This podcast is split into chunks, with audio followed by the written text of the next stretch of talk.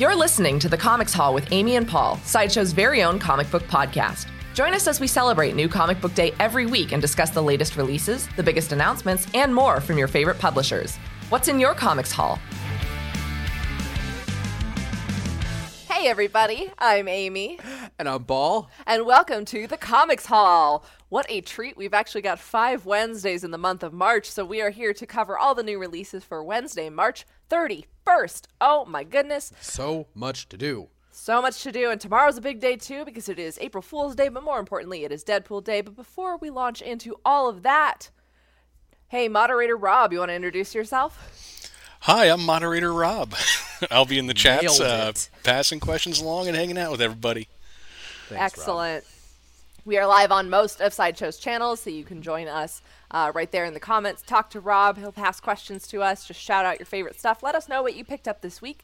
And uh, if you are listening on the podcast feedback on Thursday, uh, congratulations. This is not an April Fool's Day joke, uh, but we do have a lot of great news and new releases for this week. A lot of, lot of good stuff coming out just at the tail end of the month. So let's dive into our comic book news. We kept it short and sweet for this week because we got a lot of ground to cover today. Big new announcement that just came out, I think today or yesterday. My sense of time is completely warped, but John Romita Jr. will officially be returning to Marvel Comics this July after a five year stint at DC Comics, working on titles like Dark Knight 3, The Master Race, and Superman Year 1. He is, of course, the son of legendary John Romita Sr., uh, and John Romita Jr. is known for beginning work uh, with Marvel Comics at age 13, and he has co created characters like the Prowler, Typhoid Mary, and Hobgoblin on his career defining runs with Amazing Spider Man, Uncanny X Men, Iron Man, Daredevil, and more. Uh, Marvel has not revealed what project that he will be tackling next, but they did share a piece of promotional artwork that he created as a part of his return announcement. Up until his switch over to DC, of course, JR Jr. was just completely known and defined by a life at Marvel Comics, so it's great to see him coming back. Yeah, it really is. Uh, very excited to have him over on the DC side of things, but he's back in his his normal rocking chair of Marvel. Um, so, as Amy um, had mentioned, tomorrow, which is April 1st, is Deadpool Day. It is not a joke. We promised there will be there is fun to be had. Uh, we will be celebrating the Merc with the Mouth across all platforms and groups. Um, now we've got instant giveaways going on. We've got the Alan Hellard, who is helping produce this team. This team is doing an awesome booth. We've got 100% promo code hunt. We've got a cobbled cosplay, and we have a new game show that we are bringing everyone. Um, I don't know if we've we've told everyone the name, but you know what? It's on our advertisement. It's called Trivial Cahoots, and it is a trivia show that is all Deadpool themed. Now the winners get reward codes. No, get reward points, I should say. So it's kind of a first for us. So join us tomorrow um, as we do that. Now, again, times are at 9, 10, 1, 2, and 5. Those are all live shows. And go to side dot, oh, where did it go? Side dot show forward slash Deadpool Day 21 for all needed information on the event tomorrow. It's going to be a lot of fun. Yeah, and all those times that Paul mentioned are in Pacific. I also have been informed that I am not allowed to participate in the trivia game. So, No, no, no, no. We, we just, you just you just write it. You and Autumn are not allowed to participate for very different reasons. I like both of those reasons equally. well, that's it for the news this week. We kept it short and simple. There's a lot of other stuff going on this week. Hopefully, everybody's had a chance to check out Invincible on Amazon Prime, as we mentioned last week. That's been a big, big thing going on this week. Uh, but up next, we've got our panel of the week showdown, and you guys will notice that while we're not doing a full on Deadpool Day themed show, we do have a little bit of hints of Deadpool here and there going on uh, throughout this show to kind of prime you for tomorrow's episode. So Yeah. we And, each picked. Oh, sorry. Go ahead, Amy. Oh, we each picked, of course, our favorite uh, recent Deadpool moments in comics. I mean, there is so much to cover. He's 30 years old this year, I believe, and so there is just so much Deadpool. But we each nominated our champion for the Regenerating Degenerate, the best of the Merc with a Mouth, and you guys aptly voted. Yes, and so Chris, let's see who's uh whose panel are we bringing up first here. Chris. Oh, there All we go. right. All right. This one was my panel, uh, chosen for my love of, uh, first of all, breakfast foods in general, but also because it reminded me of Marvel Ultimate Alliance 3. Uh, this is from Deadpool number 16 from 2009. There have been a lot of Deadpool number 16s, but specifically this was the 2009 run. Uh, written by Daniel Way, with art by Paco Medina and Juan Blasco, with colors by Marte Gracia and letters by Joe Sabino. And Deadpool here is saying, I love the smell of 372 1,844 pancakes in the morning. It smells like victory. Those pancakes are an important plot device. Plot device uh, in that sure issue are. as well. I won't spoil how, but they're they're uh, life saving and life giving. Um, now, my panel is from the inferior Deadpool number 10. This is the 2012 arc written by Gerry Duggan, Tony art by Tony Moore, colors by Val Staples, and lettering by Joe Sabino. We see here. Uh, this is right after Deadpool was falling, and his good friend Spider Man has saved him. And he says, You know, Deadpool says, if the internet could see the two of us like this, it would have fits. And then Spider Man asks him, what, what, what are you talking about? And Deadpool tells him, I guess we go to different websites. So, um, yes, uh, th- this is a really, really fun panel. It's Some honestly classic Spidey pool. absolutely, exactly, absolutely one of my favorites. And it's the first thing that came to mind. Um, so you all chose on Instagram and the Let Your Geek Side Show Facebook group, and the winner is drum roll Pancakes! pancakes. the most important meal of the day. Thank you. I am on a tear with these panel of the weeks. Uh, thank You you, sure guys for voting. I don't know. I just found my groove all of a sudden. Um, I don't you guys. understand why you all hate me. but maybe maybe their hatred of you is just less than their love of breakfast foods. that is true. Uh, So. it, it, it, you got you know if you're a shoe in with pancakes and Batman. That's how you know, Amy. We've we and Amy have been doing this for a while, and we've come Yep. to learn pancakes and Batman. Pancakes and Batman, that's all you need. Uh, thank you, Deadpool. Next up, we've got our weekly haul. We're going to divide up our, our show today, so we'll, we'll give you guys the new stuff up top, and then we do have a little bit of a Deadpool Day segment coming up for you all. Um, you guys can check out uh, all of the books that we're talking about on sideshow.com slash geek. Uh, tomorrow when we upload the uh, the covers and all that good stuff. But this is your kind of Deadpool Day primer. But first, we will tackle the nice shiny new releases for Wednesday, March 31st. All right, uh, am I up first, Amy? Uh, yeah, I believe so. Without further ado, let's jump into the aim of the book segment, uh, where we will be evaluating four of our uh, picks for this week. We've got three new number ones that you might want to add to your pull Yes. list, and then we do have uh, the start of a new arc for a fan favorite series as well. We sure do. And of course, for everyone, whether this is your 100th show, have we had 100 shows? I don't know. But uh, 50th show or your first show, the aim very quickly is how we rate books. We don't give numerical values because a 2 to us could be a 10 to you. So the AIM is an acronym. A standing for accessibility. How easy is it to A, find this book, and also just pick it up and read and understand what's going on. The I is for interest. Who would like this book? What is there a buzz about this book in the comic book industry right now? Uh, so that's what I is. And then M is money, or as Amy likes to say, the monetary investment. What are you getting for what you're paying for? So very simply put, that's how we like to rate our books. We uh, we will throw them together in our aim segment. So, without further ado, the first book that we are going to aim for all of you is Avengers: Curse of the Man Thing number 1. This is what I read. Um, I really really loved this book. Uh, so you've got the team here. Oh, where did it go? You've got Steve Orlando, who was doing the writing, Francesco uh, Mobili on the art, Guru FX on colors, and the ever busy Clayton Cowles doing the lettering. Now, uh, really quickly for everyone, we've got a um, someone has hijacked the man thing.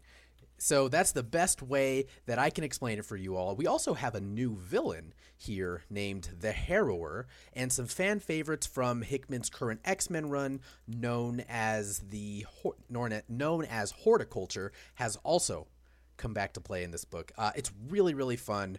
Um, this is to me Steve Orlando at his best. I've read Steve Orlando all over the place. I think we've even covered Steve Orlando here with Commanders in Crisis. Uh, I've read Midnighter. I mean, we've read all kinds of different Orlando books. Uh, to me, this is as good as Steve Orlando on Martian Manhunter and on Midnighter. He's really great in this. Now, um, again, jumping right into the accessibility here. This book should be easily found at your local shop. I think it's a pretty big release specifically because this year we are celebrating, along with so many other people, uh, an anniversary. It's the 50th anniversary of Swamp. Of nope, not gonna do that. That's your one screw up. It's my one screw up, and I'm off the show. I'm already on seven strikes. So, um, yes, it is uh, the 50th anniversary of the Man Thing. So, should be pretty easy to find. Definitely on Comixology right now. Now, as for how easy is this book to just pick up and read, uh, it, it that's a different story. So, I am not a. I know we've actually we have some people watching who are very big Man Thing fans because they said they were going to watch the show specifically because we're covering this book. Would you call Um, them fan things then? Maybe Fan things, yes. Amy, that was really Chase bad. everyone. That was really bad. I'm You sorry. You should get into writing for Sideshow. That's such a nerd. I'll Um, send them my reel. nice. Um, so, you know, again, if you aren't super familiar with the uh, the man thing and what the curse of the man thing is, you know, that's not the first time we've ever heard this. You know, you've got Ted Sallis, who is a a doctor who tried to recreate Captain America's super soldier serum. Uh, it failed, and when he it when he put the super soldier serum into himself and he fell into a swamp that had mystic properties that the mystic properties of that swamp and the super soldier serum that he incorrectly created fused and we have the man thing. So that's pretty much all you need to know and actually all of that is beautifully written and illustrated by orlando and um, and Mobili kind of giving you all the backstory. Now the only part that i would say here is that makes the story not that accessible is it i feel like uh, steve orlando is a huge fan of jason aaron and his avengers run because there are a lot of threads and nuances of the Avengers team as we see it now that really play into this. Because the Avengers, of course, on the, the front of the uh, cover, play largely into this story. You've got Thor and She Hulk, and they're sort of. I guess, for lack of a better word, will they, won't they? Um, you've got sort of where T'Challa is right now, Tony Stark and and uh, Carol Danvers, and how they're sort of on a weird, uh, almost like a buddy cop thing for the last couple, you know, for the last couple of issues. There are some threads here that pull from that, but you don't really need to have read that. But it does, I feel, enhance the story a bit. Now, um, of course, jumping into the eye, the interest of this book. Obviously, if you're a Man Thing fan, you're gonna love this. But if you're an Avengers fan, I also think you're really gonna love this. I think the Avengers fans is the uh, the broader audience, where the Man Thing fans are. It's a little more niche, but um, as a bigger Avengers fan, I really enjoyed this. It's a much more grassroots story, pun completely intended. um, and it, it's great. Now, this is actually going to be one of three stories. You've got Cur- uh, Avengers, Curse of the Man Thing, and number one, and um, the next one is Spider Man, Curse of the Man Thing, and then it closes out with X Men, Curse of the Man Thing. So it's a three part story across three huge parts of the Marvel universe, and and, it, and it's honestly it's really really fun. Um, I think the biggest thing that came from this for me was Francesco Mobili's art. I was not I was not aware of him, to be honest, with this. I think, I mean, Amy, we had talked about it a little bit before. I'm not sure how many of his books you read. You know, maybe he had done some work on Daredevil,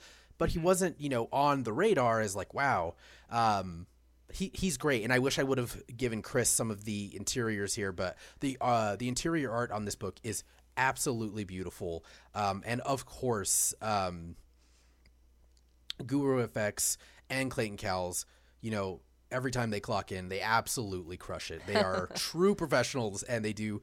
Uh, it's wonderful. I mean, they they the the lettering specifically is really great whenever you see um, Man Thing and how Ted Sallis's brain um, and his text bubbles are versus the Man Thing, who doesn't talk. But I don't want to, um, you know, give any spoilers. But uh, again, ending it out here with the M, the money. It's only four ninety nine. Again, this is technically one of three, uh, forty four pages of of book. I mean, there weren't very many uh, ads in here, so seriously, if you are on the fence about you know something you know if you're like like me maybe like amy uh, sometimes you just want to pick up something where it's it's a nice fun light read. Uh, it's, it's great. This is a fun read that you can just pick up.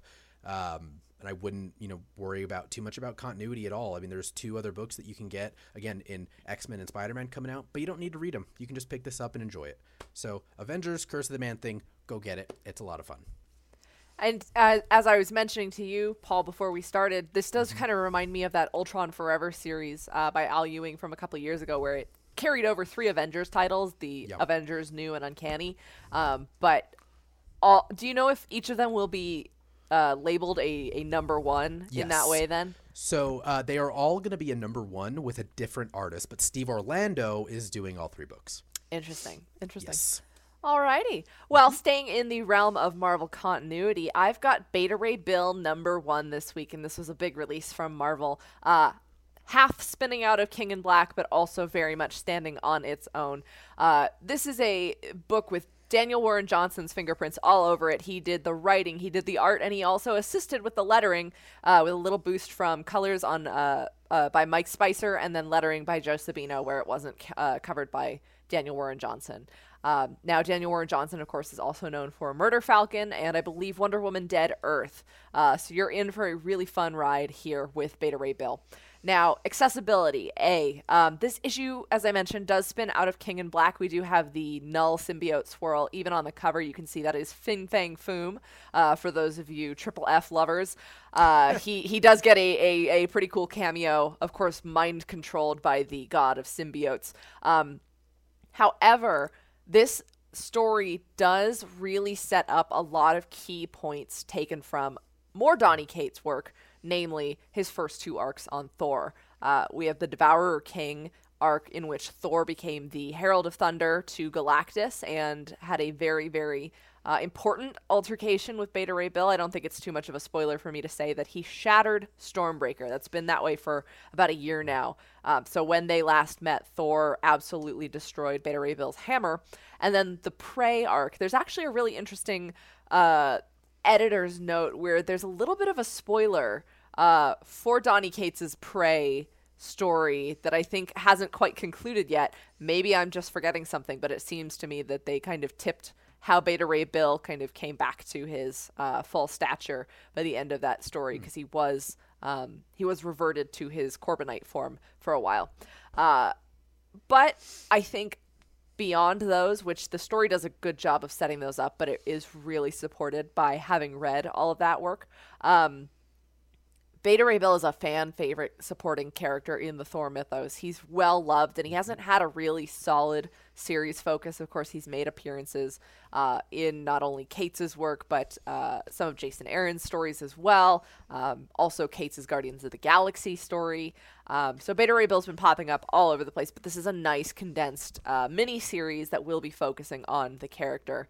Um, so accessibility, you're kind of taking that into your own hands. If you're a good context reader, um, you'll pretty much quickly figure out all the things that are bothering Bill or Beta Ray, as he's uh, constantly referred to in the story. But you you best uh, you get the best effect from doing some kind of intertextual study.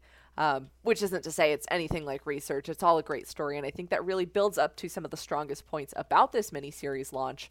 Um, in terms of interest, of course, fans of Thor are going to want to pick this one up, especially if you're loving what's going on right now in the Donny Cates series. Um, this issue does a really, really brilliant uh, thing with balancing high octane action, which is Beta Ray Bill leading the troops of Asgard as their kind of uh, regent guardian while Thor is off being king and a herald and all the other things that he is, um, leading them into action against the nullified Fin Fang, fin Fang Foom. I will never say that correctly. Um, Same. Fin Fang Foom. Uh, but the back half of the book is just beautifully laced with a really quiet melancholy. And I bet you weren't expecting this, but Beta Ray Bill number one is a sad book. It's mm. it's a sad kind of little bit of a lonely title because Beta Ray Bill, for all of his strengths and as much as the fans love him, he doesn't know that we're out here and how much we love him. He's currently struggling with his own self image because it has literally been shattered by Thor having destroyed the hammer. And we're getting an interesting look at um, kind of a condensed version of the Unworthy Thor arc as well, where Beta Ray Bill has a little bit of soul searching to do because what is he without the hammer? Is he still a hero? This was Odin's greatest gift to him, and Thor took that away from him. Um, in that melancholy element of the story, it does a really great job with kind of touching on this idea of alpha male. Like, who's the alpha dog dominant uh, superhero? And that idea that Thor kind of put Beta Ray Bill in his place and and made him seem less of a man uh, or or alien or horse if you will. The, there is a lot of horse uh, joke terminology thrown around because he is, of course, the horse face Thor or the Norse horse, uh, whatever you like to call him. But um, it's it's it's not a feel good comic book, but that should not discourage you in any way from reading it. I think it's a really beautiful story, and I'm really excited to see Beta Ray Bill get this kind of treatment. Um, I think all superheroes are at their best when they're kind of beat down and, and built back up. I mean, that's why I loved Jason Aaron's Thor so much. I love the current run on Daredevil with Chip Zdarsky. It's it's what happens when you take away all the tools of a hero and they're kind of forced to to reckon with themselves. I mean, it's even the MCU Tony Stark. Like, if you're nothing without the suit, then you don't deserve to have it. So, what is Beta Ray Bill without his hammer? Um, there's also some great carryover for fans of Journey into Mystery. If you liked his relationship with Lady Sif, um, she does get to make an appearance in this first issue, and it's just going to be a really, really. I think it's going to be a really fun series, and and I say fun, but with the the attitude and the emotions going on in Beta Ray Bill, I was I was shocked. I mean, you do get really visceral action. And of course, Daniel Warren Johnson has an amazing way of making you feel every punch. The artwork is so kinetic, the lines just bend and break under the pressure of the action that is happening uh, in them. But that makes those quiet, sad moments all the sweeter. And there's just some really great uh, exploration and deconstruction of Beta Ray Bill as a character. Uh, now, in terms of the M, this is a 4.99 uh, issue. It's slightly oversized with 36 pages. There are some ads, so it probably amounts to about 30 to 32 pages of story overall. Um, and this is the first issue in a five issue miniseries. And I did verify for you the the further issues that are solicited in the series are 3.99 with about a 32 page standard page count. So, as is Marvel's style, the first issue is kind of a little bit little bit more bang for your buck, but also a little bit more money just to kind of get you in the door. Um, and then if you stick with it, uh, I think this is going to be a really great series uh, for fans of Beta Ray Bill.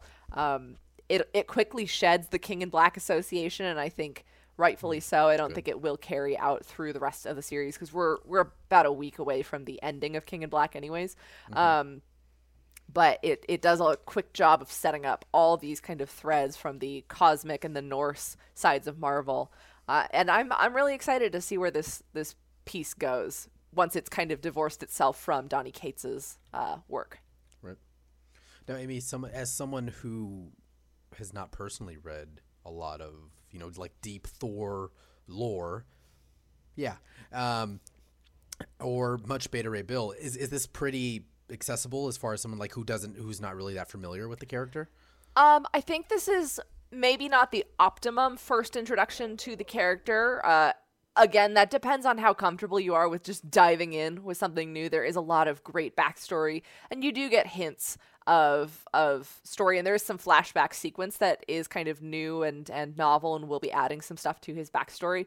But I think ultimately, if you're not even the least bit familiar, um, it's a little bit of a difficult sell. I still think though there is a lot of great value to be found in it, even if you're only reading the Thor series or you're reading King in Black. Um, not the best first introduction to the character, but there's still a lot of value to be found in the book, regardless. Yes. We still got we still got a bunch of books to cover. We still like so a lot of should, show left. We promise. I think we should uh, um, we should keep rolling. So I believe this is the last book we're aiming. No, second to no, last. Um, second so to last. the last book I am going to aim for everyone is not a number one, but it is Department of Truth number seven. Uh, we've got here is cover A, the uh, the Martin Simmons ver- uh, cover.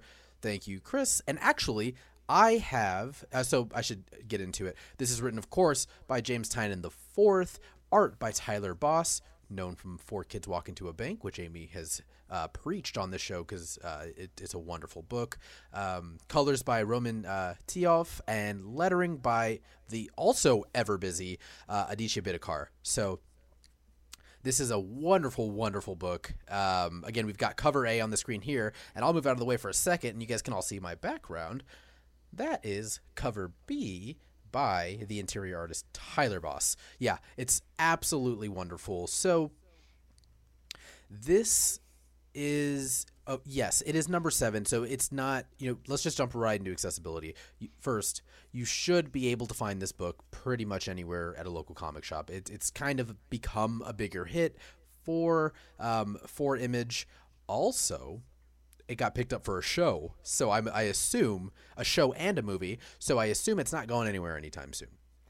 Yeah, those those first uh, first arc trades were mm-hmm. selling like hotcakes just after that announcement oh, was yeah. made. It was absolutely nuts. Um, but now, okay, as far as accessibility goes, like how easy is this to pick up and read? Obviously, I always always recommend you know reading. This is issue seven, reading one through six and catching up. However, with that being said, this is definitely the most accessible issue since uh, since issue one, um, and the reason being is because now, and again, wow, I, I we're not we're a spoiler free show and podcast, so I'm gonna do my absolute best to not spoil anything here. But we have moved into the archives of the Department of Truth with one of the main characters, but we've jumped to the past, so it's sort of become. Um, almost like a fun documentary on sort of monster of the week, you know, supernatural, Buffy esque type, uh, Buffy the Vampire Slayer esque, where you know you've got a different conspiracy theory each week that our protagonist is sort of looking at through the lens of the Department of Truth. And I am really surprised I got all that out without any spoilers. Um, um, but you, know, you did have to use the B word. I did, yes, yes, just so I knew Amy was paying attention. Um, um, yeah, and you know, James Tynan the fourth uh, does a wonderful job with this. But I will also say this is my favorite art being with Tyler Boss that I've seen in the series. Like I love Martin uh, Martin Simmons. You know, his art is is beautiful, and it's like the best way I can explain it is his art and the lines are purposely confusing in a masterful way. And it that really plays well into the first arc and this is a little bit different. So Tyler Boss is the exact perfect person for this.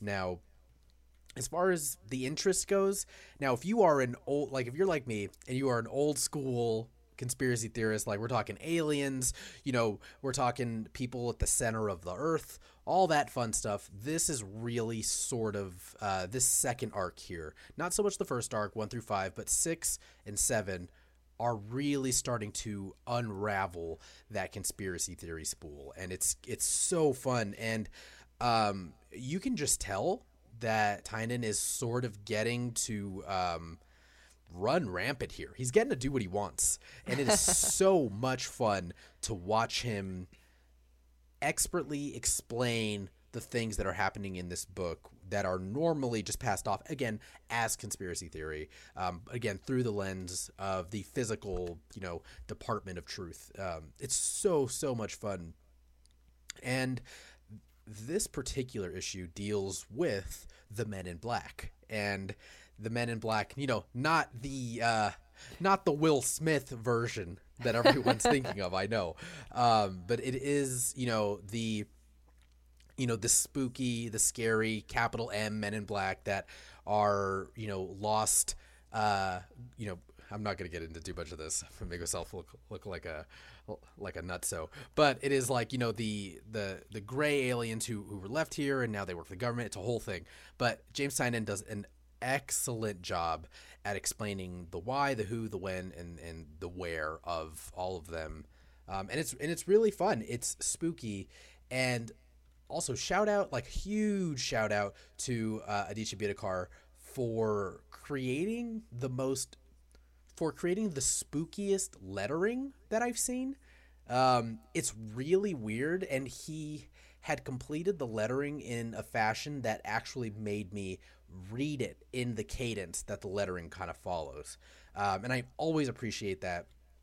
It's honestly, it's so much fun. It's again, it is a mix of like, imagine if the writers of True Detective wrote the next Men in Black movie, basically.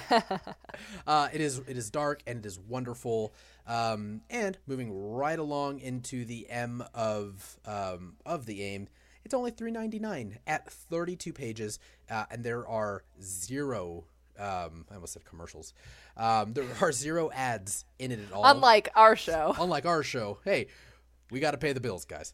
and so uh, there are zero ads in this until you get to the very end. And in the end, it's a really kind of cool dossier on everything you sort of just read. It's it's really great. Um, and of course, again, this is an ongoing story. So uh, this this book is not going anywhere. I don't imagine. Uh, Tynion, who is doing uh, what is it, the Nice House on the Lake, had just said that the nightmares that he's you know uh, getting from writing this story are fueling that book. So i am all in right now because this book is so far the creepiest of all of department of truth that they've done. But again um, this pri- this book at 399 to 32 pages being an ongoing it's a steal and it's so much fun the biggest problem with this book is it's like okay well now i'm waiting for the next one. So uh, like amy said if you can find the trade paperback for issues one through five go get it. But i believe like she said i actually really haven't noticed but i guess they are selling like crazy. So go get one if you can. If not you can read all of it online. So it's all online at comiXology right now Alrighty, and I've got our final aim for the week, a book I have been so excited about. If you guys will think back with me all the way back to January when we asked everybody what's their most anticipated title of the year, uh, you might remember I picked a little book called Witchblood, uh, which is out today from Vault Comics. I'm very, very, very excited to be covering this book. It is so much fun. Uh, so yes, take first of all, if you're watching us live, you can take a look at that beautiful cover. Again, if you're listening to the podcast, go to sideshow.com/geek. Check out the cover gallery we have uploaded because we always uh, get it. Uh, launched around the same time as the podcast on Thursdays. Beautiful, beautiful, beautiful. And those colors that you see on the cover are just a taste of what you get inside. So, Witchblood number one was written by Matthew Erman with art by Lisa Sterle, colors by Gab Contreras, and letters by Jim Campbell.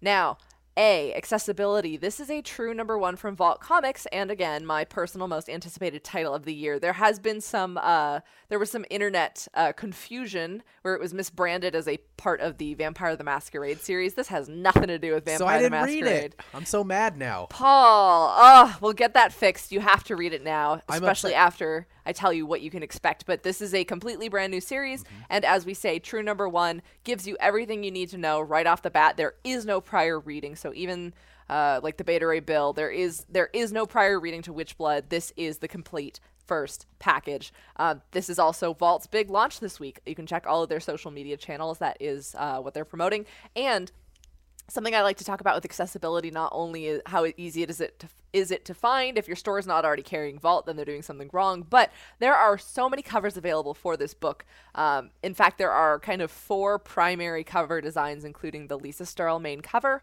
the Yoshi Yoshitani cover uh, there's a foil and a virgin variant for the Yoshi cover then there's a Dazzler number one homage by Tim Daniel, and there's a tarot card cover by Lisa Sterle as well that takes on the Chariot tarot card, and it seems there's going to be an ongoing series of the the tarot cards. Vault has even released a limited edition of only 100 movie poster variant you can buy directly from their website, and they are currently, and I swear, I'm not like, I don't work for Vault, I just love them to death. They are officially running for the next 30 days a Gleam contest called hashtag Cover Coven, where 13 lucky winners will get a cover bundle of all of the main four uh, designs that I mentioned just now. So you can check that out on their social media. Um, I happened to pick up just the standard cover because I love it so much, but the tarot card cover is so pretty. Um, there's also uh, the book is available on Comixology. But just a heads up, the book has sold out if it's first printing. So if your store runs out, uh, they will have to order from the second printing. But if you're a fan of Vault's cover output, the second printing gets a Jonah Hex number one homage cover as well. Uh, What? It's amazing. I know they're just going bonkers, and Vault's been doing great homage covers to classic Marvel and DC pieces. Um, so if you if your store missed out on the first round, there is a beautiful and amazing uh, second printing cover coming your way. But again, accessibility. This is the complete package. Just pick it up and get ready to ride. Uh, now I say that because for interest, Witchblood is a neon punk western and it's a little bit like Buffy the Vampire Slayer meets Sons of Anarchy out on the Texas open roads. This is a the story of an immortal witch named Diana and her uh, motorbike, the Ramblin' Rose, and her bird companion named Boo, and uh, their trek across the desert to kind of they're in search of a, a, mysterious person named Esme. And it's been a while since they've seen Esme, but as you learn, it's kind of implied that Esme is the progenitor of all witches, uh, and just so so much fun. Uh, I don't want to give away too much of the story, but it is just a really fun, um, energetic tale. And this is one of those books where every single member of the creative team is firing on all cylinders. And I like to believe that most books that is true all the time, but this is just one of those really beautiful experiences where you want to slow down. You're going to look at this thing until your eyeballs hurt because it is like Lisa Frank supernatural western. Um, it is. and it is more vibrant than uh, Vampire the Masquerade, which is a. Um, I'm also reading that one. Amazing vampire tale, but this one is totally different. We've got witches and vampires. We've got hex hunters. Uh, just a lot of stuff going on in this book. It is a. It is an absolute rip roaring first issue. I adored this one and it also has a really fun fairy tale element so there is the of Oh. course supernatural and i'm uh, there's a poem that somebody did online that was like cowboys as witches because you know toil toil uh, double double toil and trouble but there's like a root and tootin' boil and shooting anyways um, so it's kind of got those those happy vibes of like witches and the westerns but it has a fairy tale element running through as well with the narration. Uh, it begins once upon a time. They use the word canto which is kind of like a verse in a poem to describe lengths of time. Uh, and there's just this really fun sense of immortality about the the story and the idea of being out on the open road. Um, and it blends really well with the the grit of Texas and being run off the open road and and just oh it's just so much fun. Um, but again, I also want to call out specifically not only are the writing and the art just super fun and punchy, but the colors as well. Gab Contreras' colors are just amazing, and one of the things that really adds to that uh, kind of neon vibrancy is the fact that Yana gets her own kind of special coloration when she's the focus of the panel. There's brighter colors in the background that really set her apart from the landscape of Texas. She's also the only character with bright blue hair, uh, which is fantastic. But just the the way that the colors um, escalate behind her and really set her apart, give that fairy tale fantasy.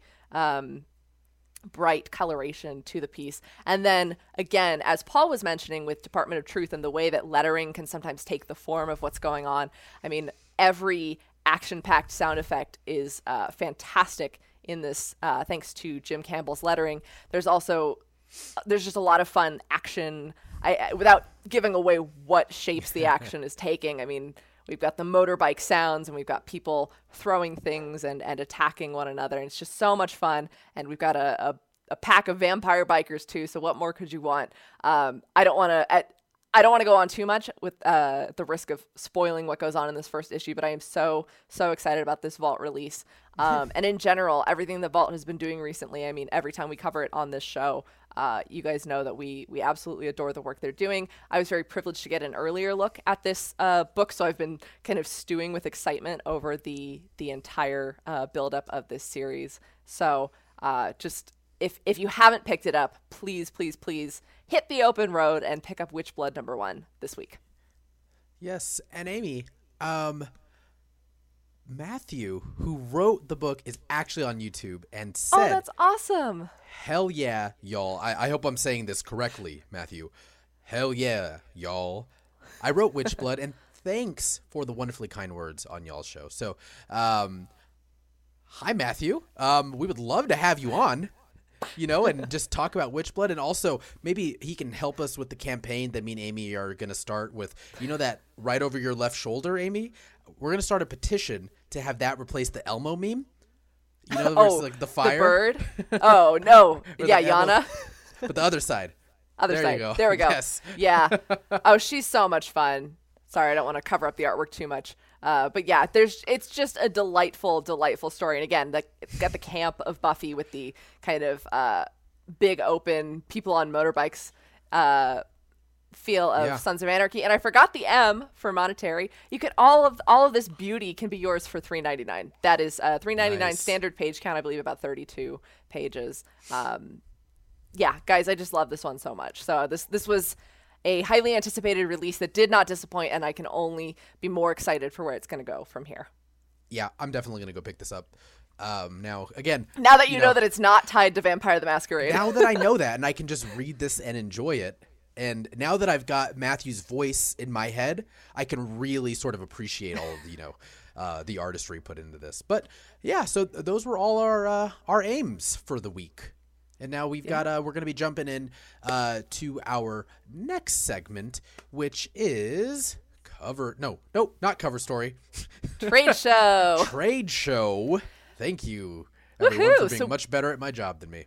As we mentioned before our commercial break, uh, we do have Deadpool Day coming up tomorrow, so we wanted to give you kind of a little primer, some of our favorite Deadpool stories, just to get you in the mood for all of the fun that is going on tomorrow. Um, Yes. I want to kick it off with Deadpool Killustrated. Uh, we're gonna jump right into this. I mean, you guys know who Deadpool is. We don't have to introduce Deadpool Right, right. for you. So we're gonna give you a little uh, kind of taste test of all of our some of our favorite stories, some that you might not have read before, or just kind of a good uh, good way to start with the character, or a good place Yeah. to continue with the character. And Um, just a reminder, everyone, uh, we're not, you know, we're not Deadpoolologists, so uh, we appreciate the character. This is going to be like a light stroll through some of these books. It's like a, a Deadpool beer flight where you can really kind of sample all of these. So, Amy, kick us off here with a, a pretty popular one. Yes. So this is Deadpool Killustrated. Honestly, one of the first Deadpool comics that I ever read. Uh, this was written by Cullen Bunn with art by Matteo Lolli and Sean Parsons, with colors by Veronica Gandini and letters by Joe Sabino. This book is for, first of all, Deadpool fans. Of course, it's just another uh, addition to the canon.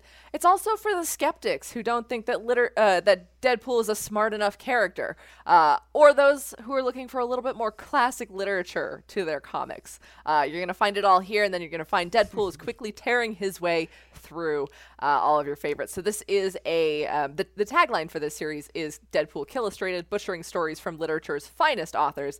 Uh, this actually takes place after another book we'll bring up in a little bit called Deadpool Kills the Marvel Universe. Uh, and after killing the entire Marvel Universe, Deadpool realizes Marvel heroes aren't the only fictional characters out there, and to prevent anyone from coming back to life or just kind of really putting the kibosh on all of fiction, he has to kill every fictional character to truly Right. save the world. It's a it's a noble goal of his. Um, so Deadpool, with the help of some supervillains, does travel through the nexus of all realities to the classics realm, and these are just a couple of characters from the first two issues. He fights Moby Dick and Captain Ahab, Don Quixote and Sancho Panza, Pinocchio, Sherlock Holmes, Dracula, the Little Women, uh, so the March Sisters. It's always weird to refer to them as the Little Women. Um, Tom Sawyer and more. And that's just the first two issues. There are so many more uh, books that get lampooned in this story. Uh, it ran for four issues. It's completely available in trade paperback right now, as well as Comixology. It is just a fun, fun story. And if you are looking at the cover right now, you can see uh, he's about to throw a bomb into Moby Dick's uh, spout hole. It's just uh, describing that is horrifying, but Yeah. uh, it's just it's so much fun, and you will not believe how many famous literary characters he does tear his way through in just four short issues. I think this one's fun. Uh, it's a good gift for the English major in your life. Uh, the last issue was solicited with sorry college students, but literature ends here, and I don't think too many college students would be super upset about that ultimately, but um. it's just a lot of fun. It's it's a lot of irreverent fun, especially if you had to read any of these books. I, like I guarantee at least one of the books that comes up in this series someone had to read for high school or college. And if you hmm. hated it, it's even funnier watching Deadpool just absolutely annihilate them. Just- so Destroy it. that's Deadpool Killustrated. Yeah, and also one of the first. I think this might have been the first Deadpool story I ever read. I didn't. Again, I didn't grow up really reading any Marvel, and so my like, you know, I remember at a comic shop, I was like, "Oh, I'm a huge Deathstroke fan." They're like, "Well, you're gonna love Deadpool." I obviously knew who Deadpool was, um, but one of the first stories that I do remember reading of Deadpool, sort of back to back, was the next book that I'm gonna bring up, which is Deadpool Dead Presidents, which is volume one. So this is actually issues one through five of the uh, 2013 story with Brian Posehn and Gerry Duggan, Tony Moore on art. Now, a former SHIELD agent resurrects every dead president. You've, we're talking George Washington to Ronald Reagan. Um, and for some reason, all of these zombie presidents want to destroy America. And of course, it is up to Deadpool, um, who's got the reputation, skill, and also Canadian. So he can do it, no problem. No one's gonna believe him because I, I do like in this story that they're like it's gonna be a bad look if Captain America is decapitating one of our presidents. So But if It's, um, Deadpool does it, it's fine. it's fine. It's in canon. Um, this is, I mean, this was honestly such a great story. It's also the first Deadpool story in the Marvel Now era, um, I believe. So it, it it really was. It was fresh, and it wasn't so. For lack of a better word, it was more refined. it was a more. Uh, It was a simpler time. it was, yeah. Um, this was uh, you can you know you can drink this with brandy, but how much is is up to you. So, um, it this is the character's not as, for lack of a better word, like motor mouthed, and uh, you all know what I mean. If you've read a Deadpool story, you know that like the text bubbles, the letterer, uh, they are really earning their paycheck in a Deadpool story because there's constantly, you know, it's like it, it's it's like someone did a count one time of the 2008 Deadpool story, and it was like every page had like three or four jokes something. Like people were definitely trying to outdo themselves. It was uh, some deadpool anthology and i can't remember i should have just never brought it up in the first place but this one is not as motor mouth and the, the the jokes kind of land a lot more. It's not as fourth world breaking uh fourth wall breaking i'm sorry the fourth, if Deadpool broke the fourth world, that would be an entirely different series. But hey, DC Comics, I have a pitch for you. yes, we sure do, and kills the DC universe. But that that's a different story. So um, we, I actually really loved this story. Um, I, I don't have I have it's it's funny I have nothing but good things to say about this particular run. Also, Tony Moore does what I think is my favorite version. Like Tony Moore's version of Deadpool, the artistry behind that is my favorite version of Deadpool. I think that I've ever read. Again, I don't read a ton of Deadpool, though I think the most recent thing I, I read was um, I read the first three issues of Kelly Thompson's run on Deadpool. Also, Deadpool The End, which I think Kelly Thompson wrote as well. Um, and it's great. And I love that writers sort of get to project a little bit through the lens of Deadpool. And honestly, uh, Deadpool Dead Presidents from 2013 is is no different. So uh, this is widely available. Um, pretty much anywhere that you would uh, buy books, read books. Your local shop might even have it right now, but it's definitely on Comixology and on Marvel Unlimited. So go read it. It's really fun. Now, Deadpool the End, there was a Kelly on that, but that was actually Joe Kelly. But speaking of Kelly Thompson, uh, as you guys may or may not have known, uh, we've brought it up several times on this series. Uh, but Kelly Thompson did get a run on Deadpool. She would, she did the most recent solo series on Deadpool. Um, that was the King Deadpool arc. Um, did have a sweet 10 issues, a little cut down before its prime. But if you're looking to see the latest adventures of Deadpool, you'll want to start here. Uh, this was written by Kelly Thompson with art by Chris Bachalo, with inks by Wayne Faucher, Tim Townsend, Alve, Jaime Mendoza, Livesay, and Victor Ol- Olazaba, excuse me, Olazaba, and colors by David Curiel with letters by Joe Sabino. Joe Sabino is an absolute lettering titan uh, here. I, I just, I love seeing his name come up for so many things. Um, You can come for the Deadpool, you can come for the Elsa Bloodstone, but you're going to stay for Jeff the Landshark. Of course, Kelly Thompson will put Jeff the Landshark in just about anything she does. Uh, a lot of great interplay between other series and characters that she's written. Uh, so you do get a couple of the West Coast Avengers as well, um, because she did tackle them, namely Gwenpool. Uh, but this is Deadpool's latest adventures, where he becomes the king of monsters on Staten Island and is tasked with running a monarchy. And it's not as easy as anyone might think it is, uh, especially for somebody like Deadpool. And he has to deal with heroes trying trying to stop him and his noble goals, uh, people trying to off his monster uh, subjects, and there's Kaiju and Kraven the Hunter. Who Checks doesn't love boxes. I know Kraven the Hunter and Elsa Bloodstone. Those are my. I don't know what it is about the monster hunters, but I think that they need more time in the sun always. Um, there's also some light crossover here with HoXPoX. There was um, or not necessarily the HoXPoX story, but the Hickman X Men run as Deadpool is petitioning to get a Krakoan portal gate on Monster Island, uh, also because he wants to see his friends, the X Men, but they're not having it. There's also some crossover in Strike Force, but that's Strike Force coming into the Deadpool series, not Deadpool going into the other series. Um, that was written by Tini Howard, and that uh, sees her kind of clandestine team of adventurers and heroes who do the dirty work um, messing around on Monster Island just a, a fun series. Again very very short. Uh, king deadpool volume 1 collects numbers 1 through 6 of the 2019 launched series and then volume 2 concludes with 7 8 9 and 10 which will release sometime i believe in april or may. I, i'm not 100% sure of the street date but it is incoming because the series did just end in january. So it's a quick two arc uh, run on deadpool that gets you caught up with where he is right now. Who knows where we'll see him next uh, but definitely if you wanted to kind of get his latest adventures. If you're a fan of kelly thompson of course she's been tackling a lot of different series and doing really great work keeping every character that she writes extremely distinct.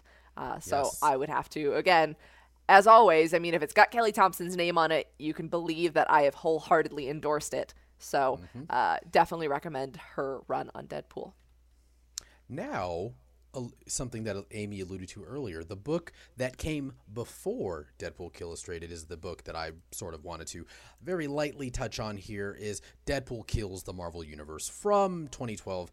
Um, to me, this is one of the most iconic Deadpool stories, I think, um, in maybe the last 10 years. I mean, this is a story that, again, in in 2012, almost almost 10 years ago, call it what it is. oh my um, god don't say that even I knew about this story, and I was reading just um, indie books and just DC, um, and I knew that Cullen Bunn was having a hell of a time over at Marvel, just having so much fun killing the entire Marvel universe.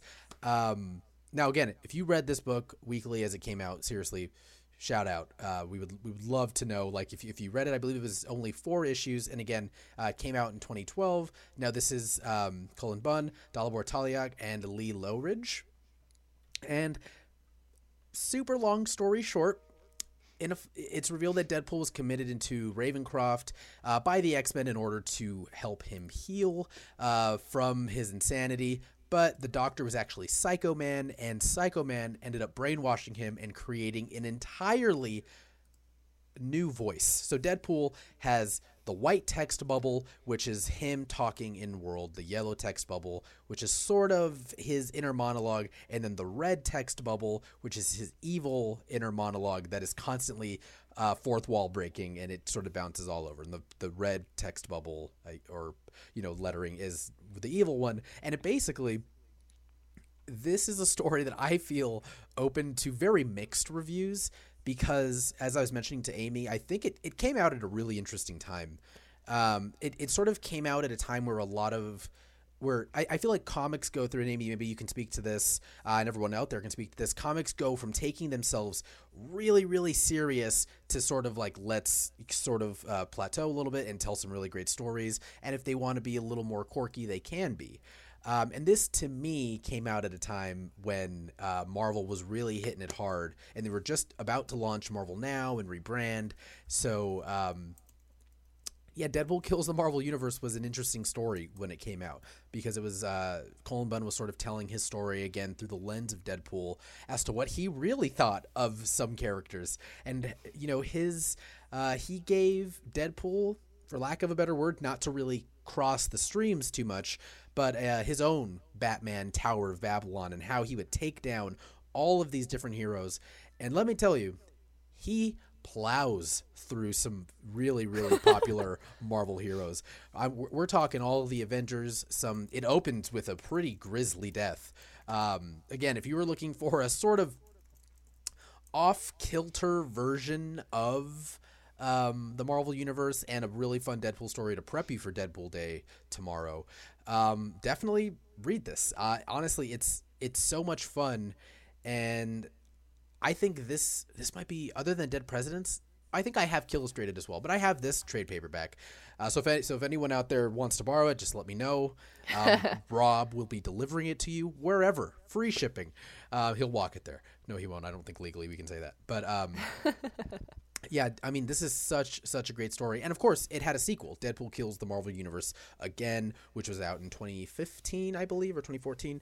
Something um, about that. Yeah. Time. And again, it it just really is a fun way for, um, you know, I felt like Cullen Bunn to take sort of all his thoughts and ideas and maybe the weird things that Marvel would never allow him to do and let him do it again through the katanas and the black and red mask of Deadpool. So, I mean, Deadpool kills Marvel Universe. I cannot say enough good things about it. It's always it's a good day when you've got the parental advisory not for kids sticker on a Marvel comic book. Right uh, up front just right up front. And I, you mentioned it was from 2012. I could see how it was mixed reviews at a time where the Avengers movie might have just hit or was about mm-hmm. to hit, and people probably didn't want to see Deadpool uh, mowing down their Marvel favorites. But no. the story lives on, and it spawned spin-offs. And apparently, if he had to kill the Marvel universe again, he didn't do enough. Uh, he didn't do a good enough job in Illustrated of finishing everybody off, but that doesn't mean nope. you shouldn't read it.